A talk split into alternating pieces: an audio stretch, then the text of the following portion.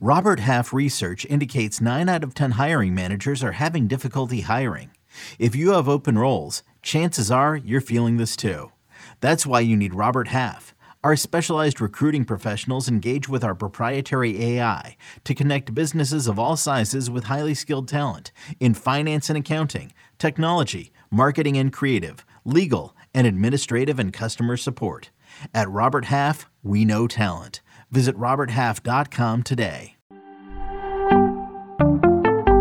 Is there such thing as a pitching prospect? Let's discuss on Fantasy Baseball today in 5. Welcome into FBT in 5. Today is Saturday, December 10th. I am Frank Stampfl, joined by The Welsh. Make sure you follow him on Twitter at IsItTheWelsh. And of course, pitching prospects are a real thing. We're going to talk about The Welsh's top five pitching prospects in Dynasty. And it starts with Grayson Rodriguez from the Baltimore Orioles, who had an awesome season this past year. The problem is, he missed a good chunk of it due to a lat strain.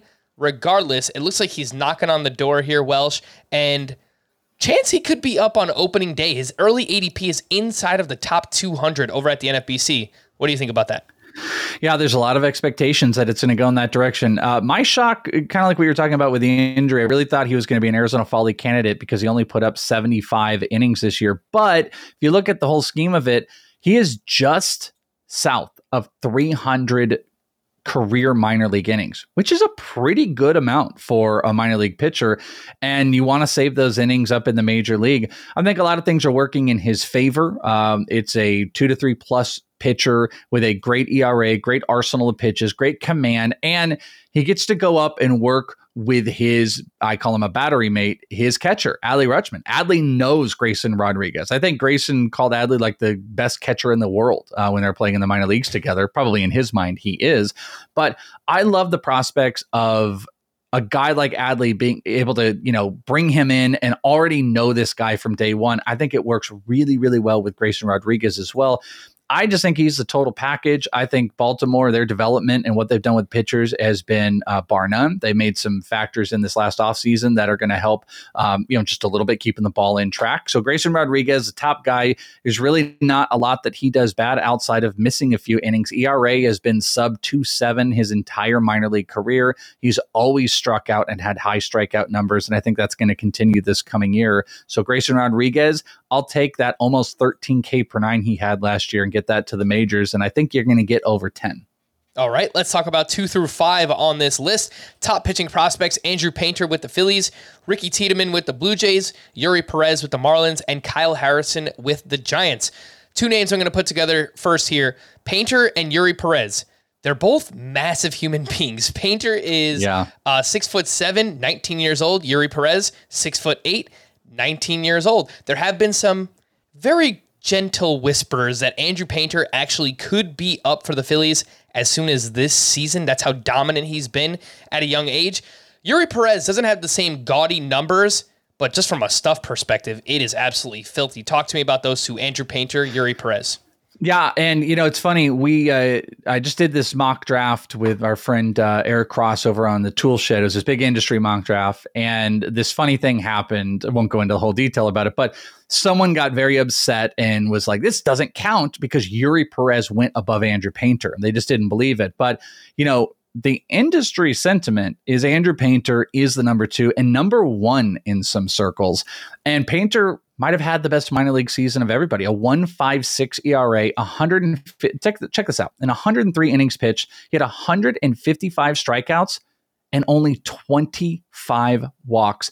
That is a 2.17 walk per nine that's cra- that's a that's a crazy number compared to a 13 and a half K per nine. His stuff is big, body's big.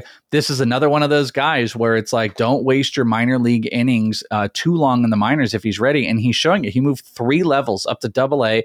I expect he'll start at double A, then he gets pushed to triple A. But I wouldn't even throw it past this team that they could bring him up from double A but I just don't know if they're going to have the need. Andrew Painter, he's the guy.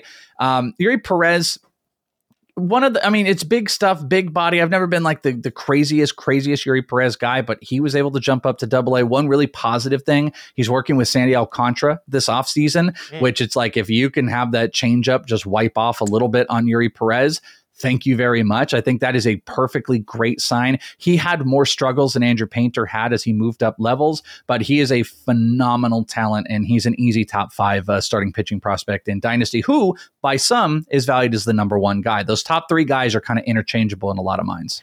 Number three and five on this list, I mentioned Ricky Tiedemann, big riser this past season, a lefty from the Toronto Blue Jays, 117 strikeouts, over 78 and two thirds innings pitched. Kyle Harrison is the other one with the Giants, also a lefty. Uh, awesome numbers this past season, got 186 strikeouts, 18 starts at double A. So, you know, perhaps we could see him second half of the season at some point with the San Francisco Giants. Uh, I will point out, I think Harrison has probably the worst control of this group. That doesn't obviously mean he's a, a, bad pitcher by any means. He's very good. In fact, talk to me about these two, Tiedemann and Kyle Harrison. Yeah, I mean, Cal Harrison had like a almost four walk per nine, uh, but he had a f- almost 15 K per nine. I want to say he was number two in all minor leagues ba- uh, baseball behind Brandon Pfaadt with the Arizona Diamondbacks, who had over 200 strikeouts and has been a mm. huge riser on my personal top 500 prospect list, which people can find at inthisleague.com. And uh, Ricky Tiedemann, if you know me, is my guy. I love this guy. I think there's a possibility that maybe he's a left-handed version of a Shane McClanahan. It's big K numbers, a similar walk per nine uh, as Andrew Painter, like we talked about. It's in those lows. It's right around three. It's a, over 13 K per nine. Really great command, pounds the zone, multiple good pitches, wipeout stuff. I think Ricky Tiedemann is still an undervalued piece that people are not quite caught up on. 117 strikeouts and only 78 innings pitched with a 2.17 ERA. Uh, my top four is kind of a tier, and then Kyle Harrison is the start of the next tier, but 186 strikeouts and being one of the top strikeout guys in all the minor leagues is pretty good. But like you said, a little bit of command issues, and he might be the start of like, is there a pitching prospect out there? Because I don't think he's going to go in relief, but you look at those wild numbers and sometimes it might be out there. It's pretty good top five class. All right, so that's the top five. We'll have more pitching prospects for you next week. For more extensive fantasy baseball coverage, listen to the Fantasy Baseball Today podcast on Spotify, Apple Podcast, Stitcher, your smart speakers, or anywhere else podcasts are found. And thanks for listening to Fantasy Baseball Today in five. We'll be back again on Tuesday morning. Bye bye. Okay, picture this. It's Friday afternoon when a thought hits you. I can waste another weekend doing the same old whatever, or I can conquer it. I can hop into my all-new Hyundai Santa Fe and hit the road. Any road. The steeper the better.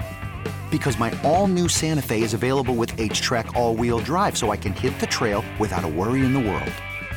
Heck, with three rows and best-in-class rear cargo space, I can pack the whole family in with all our gear. We've got available dual wireless charging for our phones so we'll never lose touch with civilization and we won't lose touch with the primordial power of Mother Earth. So which is it? Waste the weekend or do something a little more epic? And conquer it in the all-new Hyundai Santa Fe. Visit HyundaiUSA.com or call 562 for more details. Hyundai, there's joy in every journey.